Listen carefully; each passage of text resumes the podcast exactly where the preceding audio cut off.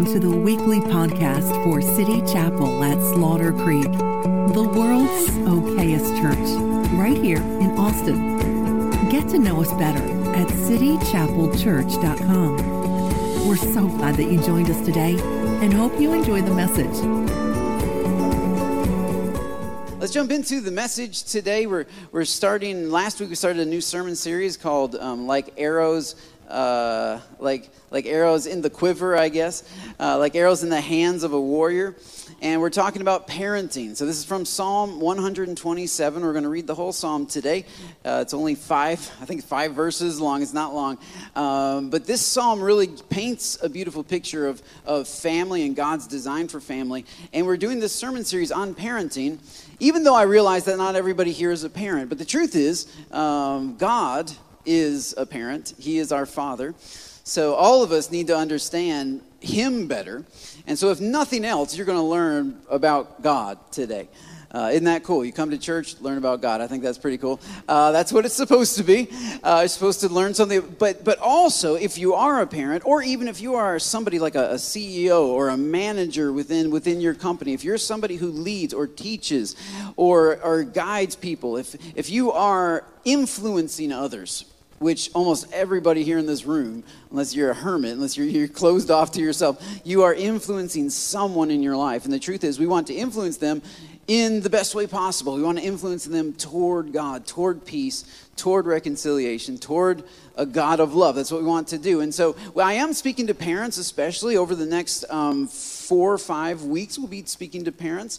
Um, and some of you aren't parents right now, but you might be in the future. And so you might want to take some notes. Uh, it's amazing, man. Like if, uh, if, if, if, you, if you do anything, you will prepare for it. But for some reason with parenting, we spend like way more time preparing for pushing the baby out, like the birth, than we do for actually like parenting the child after he or she comes out we you know we go to Lamaze class, we learn how to breathe, and uh, we, we spend we read you know books about it. But man, when it comes to parenting, I mean, very few of us pursue knowledge and wisdom when it comes to parenting. It's amazing. It's the, one, of, one of the most important jobs of your life, the most important thing you'll ever do. And yet, how many books have you read on it? How many seminars have you been to about it? How many YouTube videos, instructional Christian YouTube videos, have you tried to watch about it? It's interesting. It's just one of those things that we just don't spend a lot of, we don't invest a lot of time or money into in our culture. So for the next five weeks, I'm going to invest some time into the families of City Chapel and into the young couples of City Chapel and even into the older couples and older singles of City Chapel because, because some of you all, you have kids and they're grown, they're out of the house. But your influence is not over. You have not ended your influence. You are still able to influence your adult children, your grandchildren, right? You're able to influence them toward God. And so that's what we want to talk about. How do we do that? Because in Psalm 127, it starts with these words Unless the Lord builds the house, they labor in vain who build it. This is talking about a family. The house is the family. Unless the Lord is involved in the building of my house and your house, then, then the ones who are building it, me, my wife, it doesn't matter who it may be, we are building it in vain. We're building a house of cards that as soon as the winds of culture, as soon as the winds of change, as soon as the winds of adversity hits us, it'll fall apart and everything that we've built will fall apart. And so that's that's all we want to do. We want to build a house with the Lord. We want the Lord to build our house. Unless the Lord builds a house, they labor in vain who build it. Unless the Lord watches over the city, the guards stand and watch in vain. And in other words, not only is God essential to a, to a healthy family, He's essential to a healthy nation. And so, if a nation builds up itself and all of its defenses, it can build a wall however high it wants to build it. It can create social services however much it wants to create. But if it's not being built by the Lord, it is in vain. And we've seen this time and time again. And so, a nation that prioritizes God is a nation that is safe. In vain, he says, you rise early and stay up late. Come on, parents. Rise early and stay. You're burning the, the candle at both ends, and it's not working. You're spinning your wheels. And you're toiling, he says, for food to eat. In other words, for the basic necessities of life. You're toiling for the basic necessities. And this is what he says that all of that is in vain if you're doing it on your own. And he says, here's why because God grants sleep to those he loves. God grants rest. God is the one who gives peace. God is the one who gives success.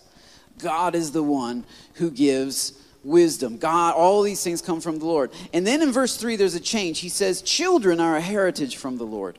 He's talking about things that God gives, right? Children are one of those things that God gives. It's a heritage from the Lord. Offspring are a reward from Him. And this is our main verse, verse 4 like arrows in the hands of a warrior are children born in one's youth.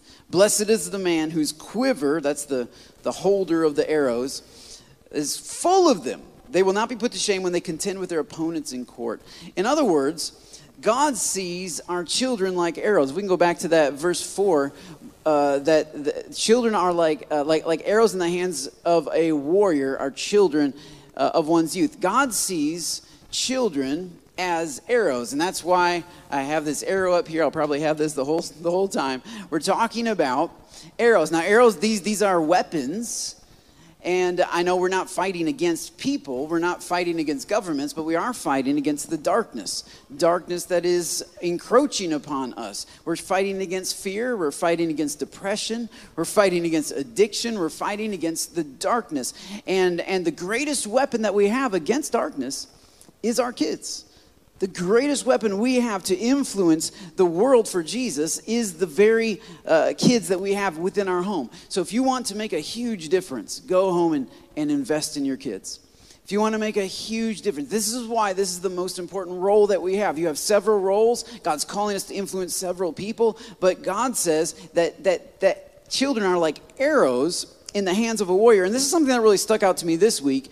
Uh, they're like arrows, and that's usually where we focus, and that is where I'm focusing this sermon series. But I just want to point out this right here in the hands of a warrior. So God sees children like arrows, and God sees parents as, yeah, yeah, God sees parents as, shout it out. Nice. Yeah, God sees parents as warriors. And so, man, so next Sunday is Mother's Day. We're going to be honoring some mothers who are warriors. We're going to honor mothers who are fighters because this is how God sees parents. Like children, uh, children are like arrows in the hands of a warrior. I, I, this this week, I was I was praying about this. I was praying for uh, some people in our church because they're going through some hard times, and it looks like perhaps their children may not have uh, one of their uncles in their life for a time. And, and, that's, and that's difficult because my children is missing out on the influence and the benefit of having this person in their life. And that, that is, that's just true. And that's the reality for many of us. And, and I was praying about that, and the Lord just, just dropped in my spirit this, this, this quote that's very modern but very false. And uh, I know Oprah used to say it all the time back when she was on daytime television. Uh, she would say, It takes a village. That's what she would say. It takes a village to raise a kid. It takes a village. The, the concept is that it takes an entire community to really raise well rounded, healthy individuals. And yet, Scripture says, like arrows in the hands of a village. No, wait a minute. Like arrows in the hands of an army. No, this is warrior single. A single warrior. In other words, you might be a single mom today, and you have everything that you need to raise up your kids exactly the way that God has called you to raise them. You might be a single dad. You might, you, you, you, like, it doesn't, they may have lost their uncle, but they haven't lost their purpose because it doesn't take a village. In God's book, it does not take a village. Now, I know in a more socialistic society, it does because they want the village to contribute to your, they want the school system to tell your kids and to teach your kids and to train them. And yet, Scripture gives us zero, influ- zero influence of our culture. Scripture never relies on anything outside of the home. In other words, God thinks that you and your spouse, if you have a spouse, if you don't have a spouse, God thinks just you, you are capable of taking that arrow by the hand, raising it up. Uh, what did we say? Take it, uh, shape it, sharpen it, balance it with the feathers, and release it into its destiny. God thinks you're capable of that. It doesn't take a village, it takes a warrior. But it does take a warrior, not a wimp. It does take a warrior, not a quitter. It takes a warrior, not somebody who the first time they fail say, oh, I guess it's not going to work. I guess I just can't. It takes a warrior. Warriors, even if they have to start over, they'll start over. Warriors, even if it costs them personally, they'll pay the price. Warriors are ready to fight. It takes a fighter. Pa- real parenting, God given parenting, doesn't even take, I'm, I don't know about you, I'm thankful he didn't say it takes a professor. like arrows in the hands of a really smart person. I'm thankful it doesn't even take brains. Some of you all should be real thankful for that. Maybe, maybe it's just me, but I'm just saying you ought to you ought to thank the Lord. It doesn't take intelligence or IQ. It doesn't take it doesn't take education. It doesn't take culture. It doesn't take a particular skin color or a particular level of privilege. It takes a fighter. And fighters aren't always the smartest tools in the shed. They're not always the sharpest tool. You know, they're not always the best at algebra and arithmetic. They're, they're not always well educated. But I'm just, I'm just saying that they always get back up and they keep fighting. That's what it takes. And so I want to encourage some of you, because last week I know I preached the, the, the, first installment of this message, and some of you may have got a little bit discouraged because you thought, oh my goodness, that's what God wants from parents. That's not me. Well, I pray the, the heart of a warrior rise up inside of you and say, even if that's not me, by God's grace, that can be me because I'm going to keep fighting for the destiny of my kids. My kids are worth the fight. Their future is worth the fight. Their character is worth the fight. Their future wedding and marriage is worth the effort. This is what warriors do. They don't stand at the bottom of a mountain and say, well, that's just too hard. They don't they say, well, I don't, I, I may not even have the resources, but I am not going to quit. I may be short on resources, but I'm going to climb that mountain.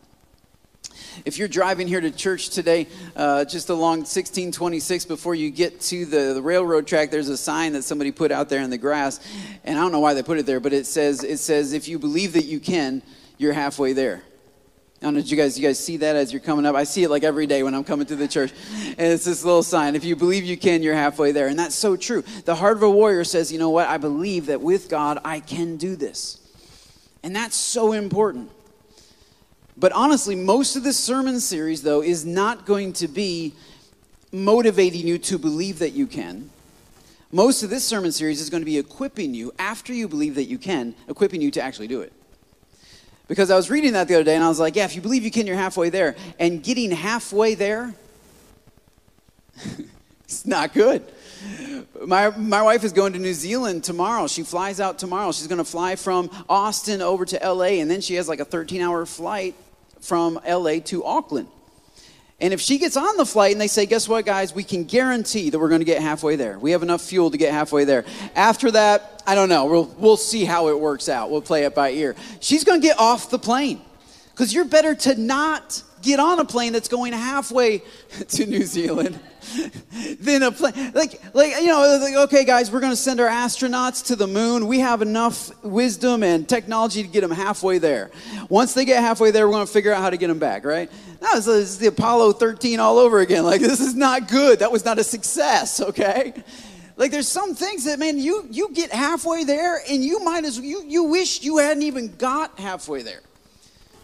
And so, honestly, the great question is okay, if you have the motivation and the belief to get halfway there, do you have the wisdom and the determination to go the other half of the way? And so many of our parents, we are, we're, we're, we're, we're ready, we're gung ho, right? We have a baby and it's like, oh yeah. And we get halfway there.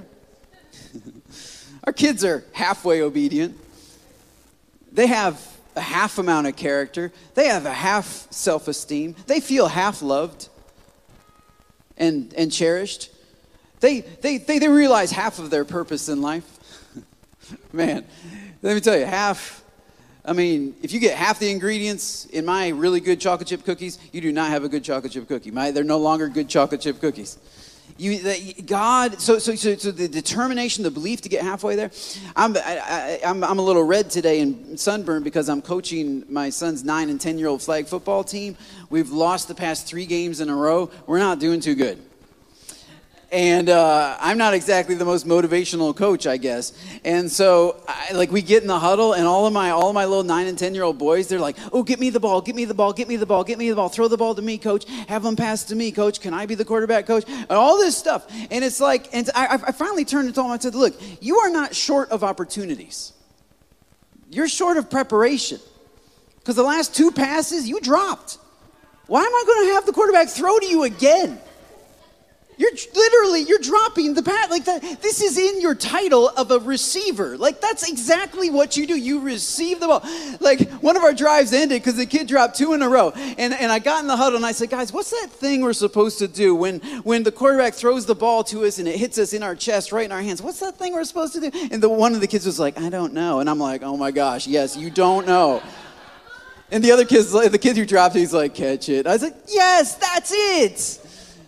And until that, I don't hear no complaining about get me the ball, coach, help me get the ball. I want to have the ball. No, man, you're not you're not short of opportunities. Like they got all the confidence in the world in zero preparation. so I'm told them, man, go home, have your dad throw you the ball, work at it. This is it and this, and I'm showing them all these moves, and do it until it's routine, until it's rote, until you do it in your sleep. Then we'll throw you the ball. We have like two or three of our kids. They obviously practice a lot, and they're they're ready to go right? And, and, and still, at least these kids, they come out on Tuesday night. We have Tuesday night practices, and we go there, we go through drills for an hour, and they are getting a little bit better, but, you know, the season's short, and they're just not enough better. But the truth is, I was telling Ro, I'm like, babe, actually, these kids probably invest more time in their little flag football league than Christian parents invest in their parenting. Because I don't know if every Tuesday night for an hour, if they're sitting down saying, How can I be a better parent? And so these little nine and 10 year olds, they're more gung ho about this flag football thing. And they're struggling. And in many ways, we're not good. But they keep trying. And that's, that, that's why I told them, I said, guys, look, I'm proud of you because even though you get knocked down, your attitude is staying good. You're continuing to try. You're getting back up again. And that's what it takes until you get good enough to actually see the results of your great practice. You just got to keep getting back up again.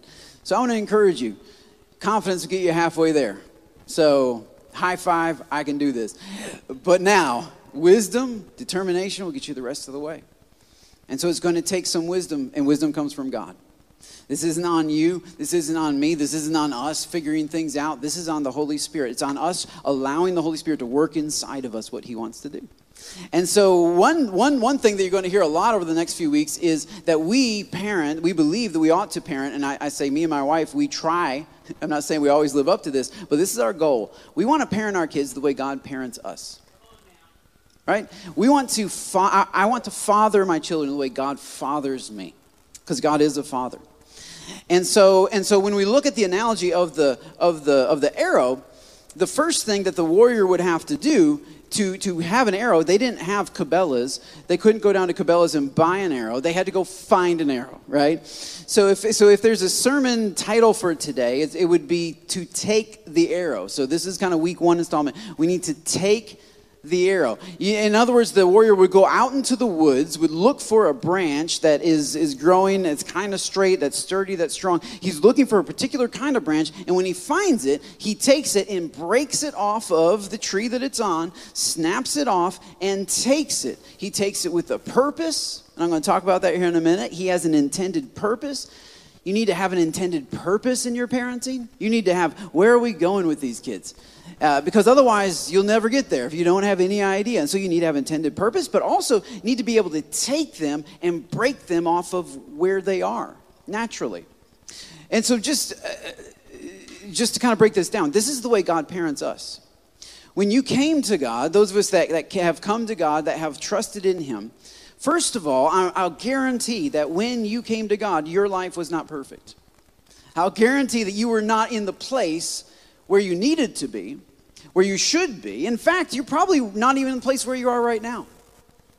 The reason is, as uh, what Billy Graham used to say, God loves you where you are, but he loves you too much to leave you there. So God receives us exactly as we are, all of our warts, all of our issues, all of our hangups, all of our addictions. He receives us, and then he begins a breaking process Anybody ever walked with God more than five minutes can testify. He begins a breaking process, breaking you away from your old habits, breaking you away from some of your old friends, breaking you away from your old addictions, breaking you away from your old way of thinking, breaking you away from your old way of entertaining yourself.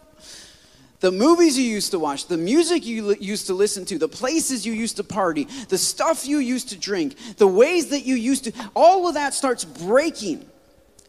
And, and, and, and that can be a very scary time. Anybody walk through that and they're like, wait a minute, I came to God for the peace and love and understanding. I came to him, I thought he was going to fix my marriage. I thought he was going to make things better. And now all of a sudden it's like snap, snap, pop, snap. And, I'm, and I feel like I'm losing who I am. It's because you are. You are losing who you are because who you are is not who you're going to be. Who you are is not what God sees in you. God sees greatness inside of you. God sees a, a straight, sharp, well balanced arrow inside of you. God sees potential, destiny inside of you. And where He found you, that destiny wasn't there. And if He leaves you there, He cannot put you on mission that He has planned for you. And so He takes us, and in order to bring peace into our life, He has to first break us away from where He found us. Because Scripture says that we are all born away from God. We're all born sinners. We're all born. Scripture says we were born in sin. And you say, wait, wait, wait, how can a baby have sin? Babies don't make decisions. Well, no, they don't choose sin. They're born in sin. An internal uh, sin nature inside of us that causes us to do what is wrong, that pushes us toward the darkness, that makes us grow like a wild branch, all squiggly and crooked and, and, and, and turned in on itself. So this is what uh, the, back, back back when we first had Madden. She's our oldest, and like she was just she was just little, and um, she was an angel, right? She came out just a sweet little angel. I remember as soon as, as soon as they put the as soon as the midwife put her on uh, Rose's stomach, you know, I reached my finger out, and she reached over and grabbed my finger, and it's just beautiful. This little is our first baby, and she's an angel. And I remember the first time she did something naughty as Rose says, that's Rose word, naughty. So the first time she did something bad, the first time she like looked at mom and was like, no, you know, like that's like the first word they learn is no. I don't, I don't know if you guys, but it's like it's, it's either data or no, and those two kind of go together. So it's like you know, do you want more vegetables, Madden? No it's time to leave the park. No. Like the first time she just like, you know, ripped out, like, Ro was so shocked. She was just couldn't believe that this sweet little angel would like be, be so aggressive, right? And, and, and, and, and so she was talking to me about it. And I said, babe, we have to, you have to remember, Madden is not a Christian. Just because you're born in a Christian home does not mean you are born a Christian. Scripture says that we are all born far from God. Madden's a little pagan. and I mean that in the the kindest sense of the term. I mean, I love her to death, but she is lost. She is far from God. Basically, to be a parent, guys, is to be a missionary. Missionaries leave their, their, their comfort zone, they go into a foreign place, they learn a foreign language with foreign customs, they make friendships with people who don't think like them, dress like them, talk like them, believe like them, all for the purpose of sharing the gospel with them. That's what it is to be a parent. You, you, you don't go to a foreign place, foreigners come into your home. They sit on your couch, they eat your food. they draw on your walls. They paint in your bathtub. I mean, who knows what they do? I don't know. They, they, they, they, they poop on your floor. Like, it's like they, these, these, these little pagans, man, but they don't believe like you. They might look like you, but they do not think like you. They do not believe like you. They do not, they don't even necessarily believe that God exists. They don't have your values. They don't have your morals. They came from you, but they are not like you. They are like you were when you were born. They're like you were when God found you. So don't judge them because you also were just like that right? And so, and until God found you and He took you and He broke you and he broke away. And there's still some breaking going on. He's still working, right? And if he's still working, then it's not finished yet. So he's still doing that. And so what I had, what I, I told Ro, I said, babe, like, like our kids are not born like us. They don't believe like us. They don't share our values. They share our old values, our old life. That's who we were until God changed us. But God is now is changed. I can't, I can't put those expectations on them. So my job is not to get them to act like a Christian as a dad. My job is not to get the, hey, we don't, that's not in our house. My job is not to get them to act like how, how I have come to become. Because then it's just action. So my job as a parent, though, is to, to take them and to begin breaking them away from where I found them. Does that make sense? Some of you are like, uh, how, do, how, do, how do we do the breaking? It's this, it's this very unpopular word called authority, called being in charge. And, and, and, and, and, and it's unpopular, I think, because we don't understand the way that God exercises authority. Let me ask you, how did God break you away? Was it harsh? Was it brutal? Was it full of condemnation? Did he make you feel bad the whole time? Was it hopeful? Was it loving? Was it empowering? Yes. So God is the greatest authority. He's the king of all kings. That king is a dictator, an unelected official who takes charge over a particular area. That's who God is. So he is, I mean, you want to talk about authorities, that's God. But yet he's loving, he's kind, he's gentle. He is also a servant. So today I want to talk to you about authority, and in order to do that, I, I, I, do have I do have a slide that kind of shows some misuses of authority, and I just quickly want to look at one of the reasons why authority has such a bad rap is because it's been misused. And so the first misuse of authority is an authoritarian authority, or a domineering authority, or an abusive authority. And some of us came from homes where authority was not a safe thing. It was not a loving thing. It was not a kind thing. It was a heavy handed thing where our parents were definitely out to break us and then break us and then break us. And so that we literally we didn't even know who we were. We were just a crumpled up broken up mess. Because that's what abusive authority will do. And i'm not even saying that they intended to. Sometimes they were just raising you the way that they were raised they spend just as much investing in parenting skills as you have. That's how much time they put into it. And they just. They just went along their journey. And they thought they were doing what was right because they saw you and they, they knew that you weren't you weren't made to be like that. So they said, No, no, no, you're not going to act like that. And so they began the breaking process. And and yet in, in, in an authoritarian authority or a domineering authority or a non-loving authority is brutal.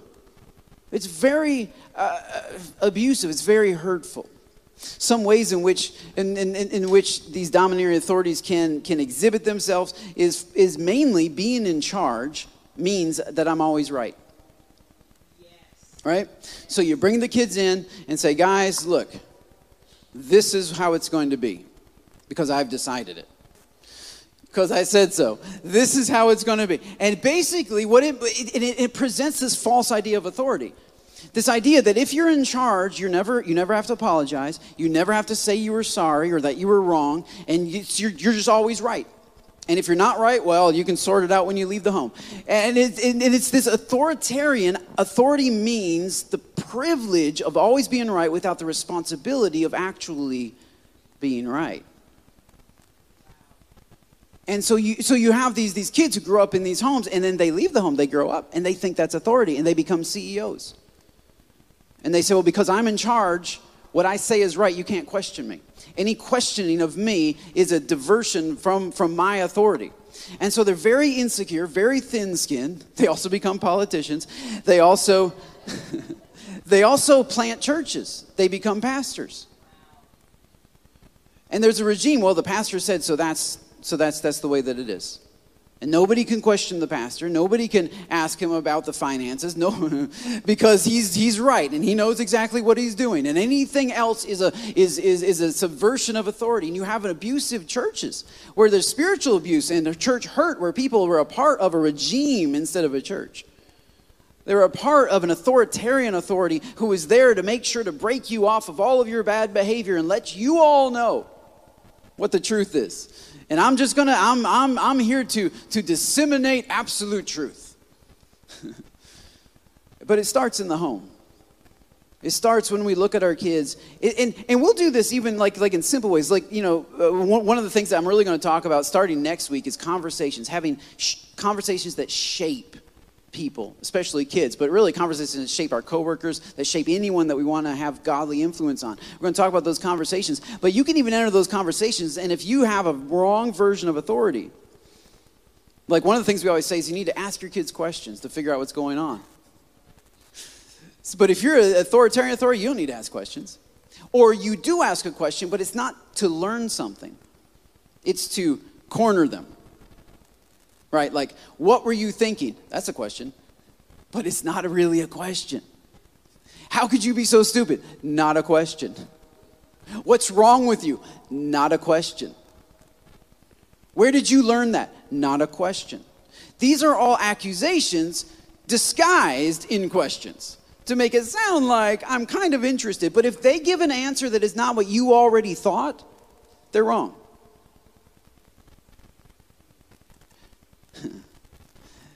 Well, I, I, because the classic answer that kids will always give is, I don't know.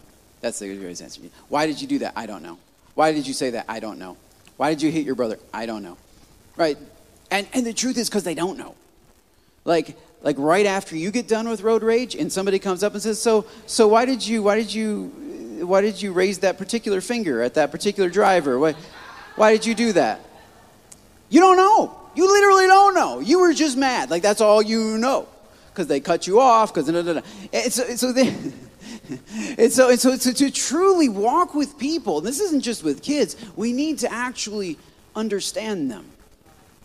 And an authoritarian authority will not take the time to understand because they've already figured it out, because they know what you're thinking. Apparently.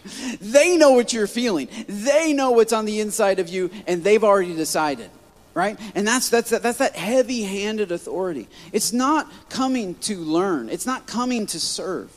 Jesus talked about this in Matthew chapter 20. We should have this on the screen. He said, Look, the, the, and he's talking to his disciples. He said, uh, The Gentiles, he said, You know that rulers in this world lord it over their people, and officials flaunt their authority over those under them. But in verse 26, he says, uh, Among you, it, it will be different. Whoever wants to be a leader among you must be your servant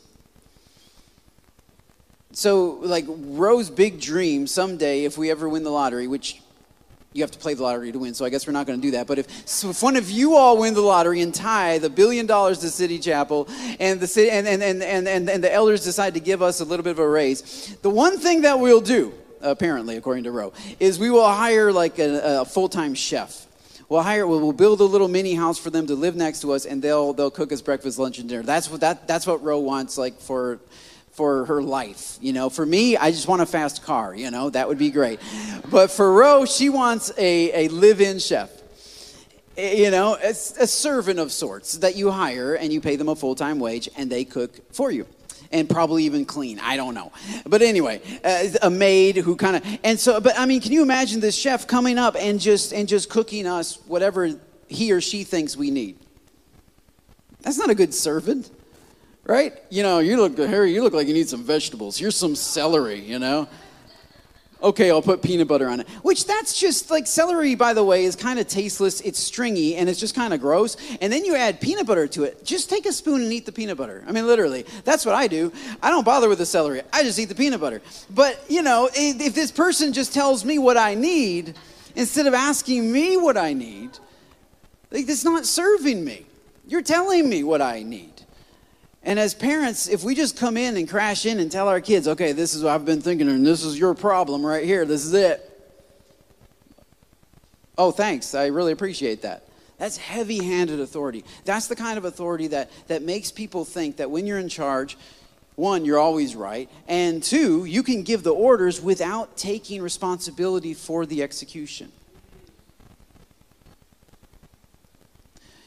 You can say, because it, and it starts in the home, and is not just a parenting thing. The husband will say to the wife, I want dinner on the table at 6 o'clock when I get home.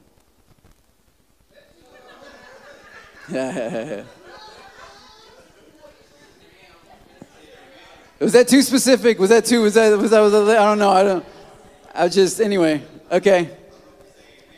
Yeah, do you say amen or oh me? I don't know, whatever you want.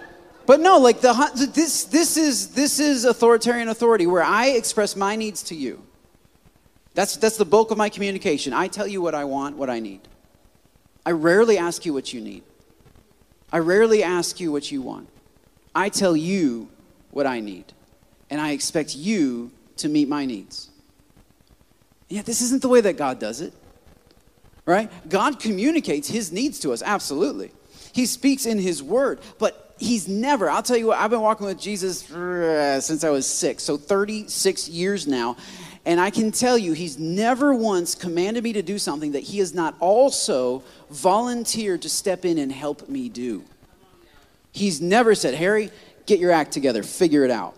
He's never said, Harry, that's wrong. Stop doing that. Start doing this. And I'm going to sit up here in heaven and just hope you hope you report to me next week, Harry. Let me know how it went. He's never done that. He's always said, Harry, you're grieving me right here. You have to stop doing that. And I've said, Lord, I don't know how to stop doing that. And he said, I'll help you. I'll tell you where you start doing that before you actually start doing it. Because you start two days beforehand. You, you, it start, and so God Himself has always partnered with me in every one of my struggles, and every one of my sin, and every one of my stuff that's not sin, but He just wants me to improve upon. He always enables me.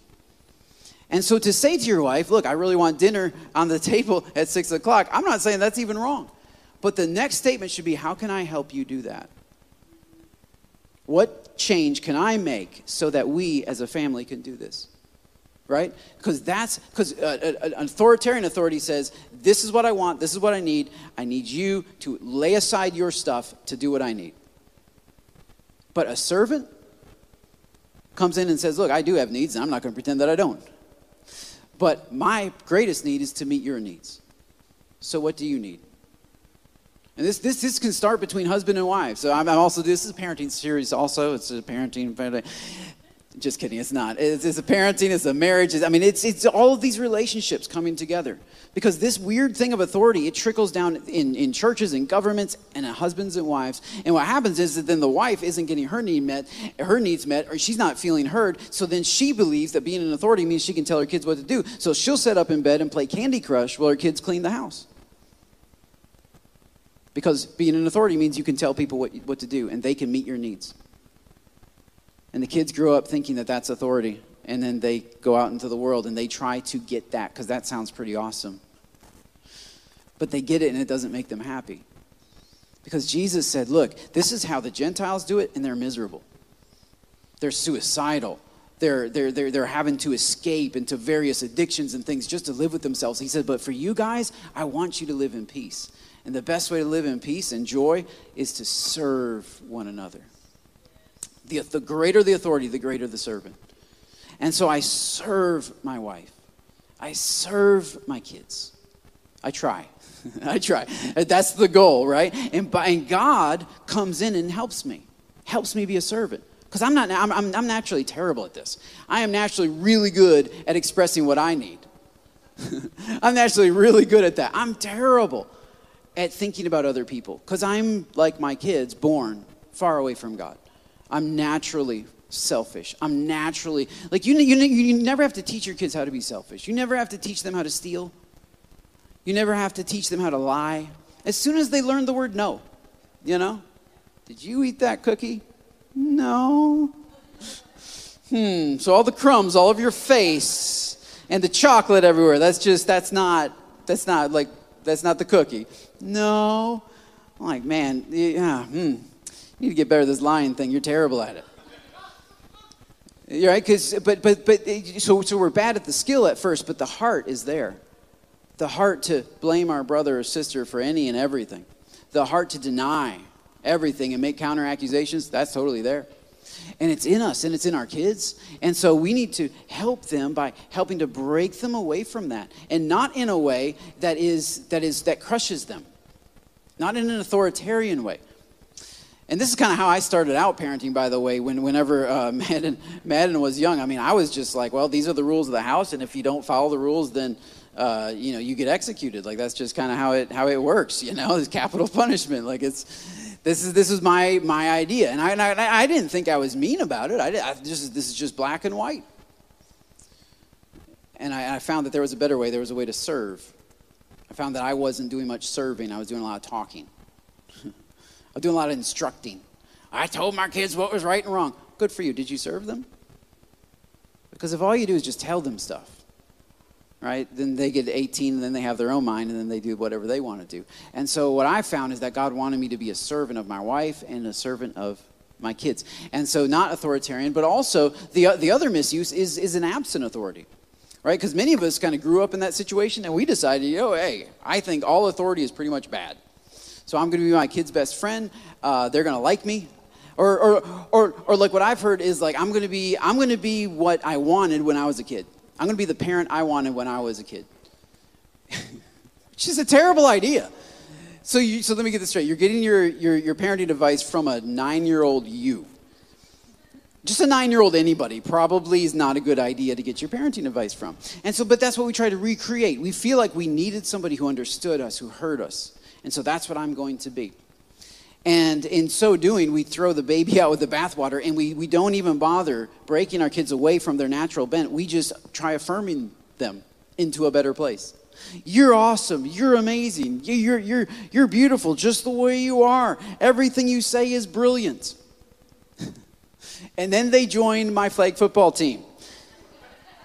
And I let them know that no, you can't catch. You're terrible at catching. You need to go work on that. Like you can be good at some point, but you currently are not.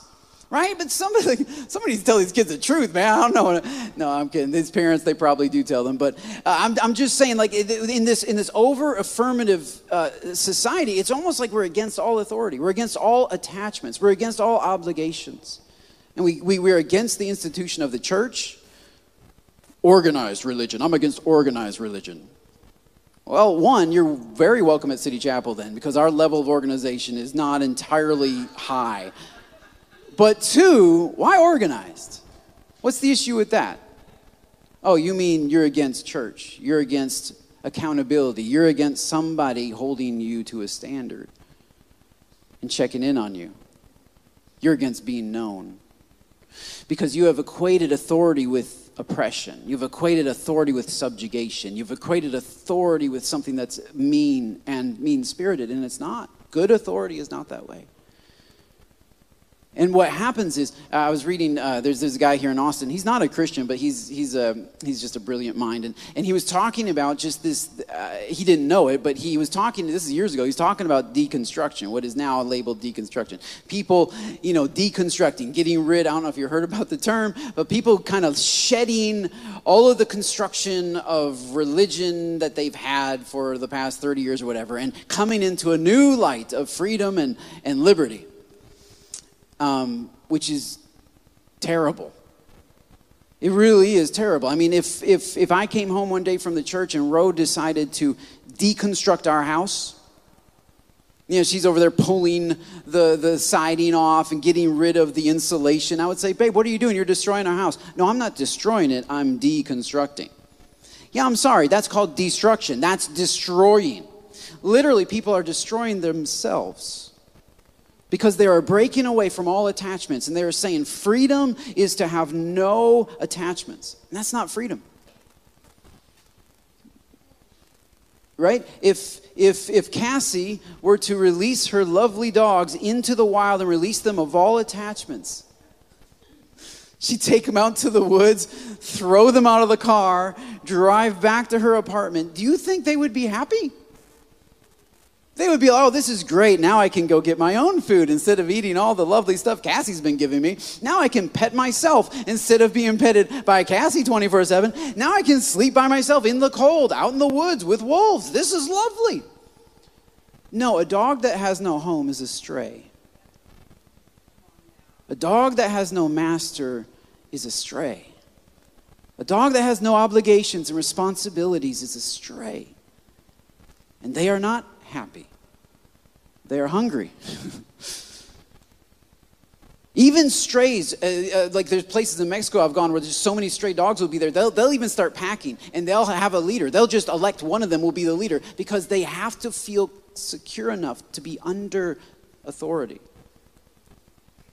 And this is what happens if we remove authority from our kids. Our kids don't know where the boundary lines anymore, and that's not a safe place. Kids don't know who's in charge, and that's not a safe place. And if you remove all authority from your life and you remove marriage, the institution of marriage, because that's shackling and that's binding and that's, oh, I need to get rid of that. And church, I need to get rid of that. And friends and family and parents, I need to stop honoring them. And you remove all of this stuff, you're going to end up like all the other deconstructed people, miserable, angry at the world, defensive ready to fight back, ready to punch somebody out at the just because they cut you off in traffic. Like all of this crazy stuff is coming from from a lack of connection, a lack of obligation. We are free when we are bound to each other. This is where freedom comes from. When we are bound to each other. This is why the, the covenant of marriage is so freeing, because it binds me to my wife. This is why the covenant of parenting is so freeing for my kids. It binds them to me. They know whose they are, they know where they came from. They know my voice, and my voice is more powerful in their life than anybody else's voice. Me and their mom, our voices are powerful. Same is true with Cassie's dogs. They love being with Cassie. They to go away from Cassie. And this is also our relationship with God. When we step out of authority from God, we don't become free, we become lost, astray. We go around looking for somebody else to follow and something else to believe in. Well, how about you reconstruct the thing you just tore apart? Turn right back to God who's always been there for you, who is good, who is kind, who you can trust. And so we have authoritarian authority, we have absent authority. So ultimately, what we want to be is we want to be a servant authority. We want to be an authority that serves our kids. So I'm going to talk especially next week about how we can create conversations that serves people, not, not just our kids. And by the way, if you're in a position of authority at your job, at your work, please reject both of these lies. The lie that, that, that you have to be controlling to be in charge, that's a lie. And the lie that you have to let people go their own way to be in charge, the lie that people have to like you all the time, 24 7, that's a lie. The truth is, sometimes my kids do not enjoy my leadership because the breaking process is not easy. Sometimes you do not enjoy your relationship with God because the breaking process is not easy. But it's short and it's gentle and it's accurate. And this is what God wants from us. He doesn't want us to be smashing our kids up for the, the whole time they grow up. No, nope, they don't, they don't stay in the breaking process. But man, I'm telling you, it's short. But once you once you break away from that and you embrace the God-given destiny over your life, wow, is it freeing? Those of you that have actually stayed in His hand long enough to realize that, you would testify that rain came, wind blew, and I'm going to make it through. You, you would testify that I'm safe with you because you, you saw that in your life. And it wasn't easy and it wasn't, it wasn't delightful. But man, when he broke me away from my way of doing things, when he broke me away from my way of thinking, that's where freedom was. That's where purpose was. And then he took me and he shaped me and he sharpened me and he balanced me and he released me into my destiny. And that's what I want for each and every one of you and each one of every one of your kids. I want you warriors to rise up and take your kids and actually break them away from what's bad, what's toxic. Break them away from what's hurting them, what's killing them, and release them into their God given destiny. In order to do that, you have to see them. So, the warrior in the woods, he's walking through the woods and he's looking for a particular kind of branch, a branch that has the potential that he desires. And this is my just my, my final point that I would encourage you guys with your kids and really with everyone. You're a CEO, you manage people at work. Maybe you're the manager at Footlocker. You got people working under you, you got people working with you. As you walk through the forest of life, what if what if you asked God, Lord, what is your purpose for that branch? What, what, why did you bring them into my life? Why am I in their life? What do you want to do with them? and especially with, with our kids. When we dedicated baby Madden, which I think at the end of this, we ought to have some child dedications or something, or blessings, or praying over our kids. Uh, I really do feel that because I, there's something very biblical about dedicating your children to the Lord. Uh, we've done that with both of our kids. Madden was our first, and so we were at Promised Land San Marcos when that happened down in San Marcos. And uh, Pastor Robin called us up, and I didn't know what to expect. You know, I, I mean, I had dedicated as a pastor several kids, and so I, I, knew that. But as a dad, I didn't know what to expect. Does that make sense? So Pastor Robin was the one doing the dedication. He got Madden. He's holding her. The church, and uh, you know, the, and everybody prays over us. And as we were praying, the Lord gave me a, a word for Madden just in my mind. And this didn't, especially at that time, didn't happen all the time. I, and I wasn't always asking God, Lord, give me a word for them. Give me a word for them. Give me, I, I just wasn't doing it. And so, and I was so surprised. I had this, this, this word from God for this, like, you know, it was like three week old baby. I didn't know her. I didn't know her, her, her, I didn't know anything about her. I just, she was just, just, she had two eyes, one nose, a mouth, a couple of ears.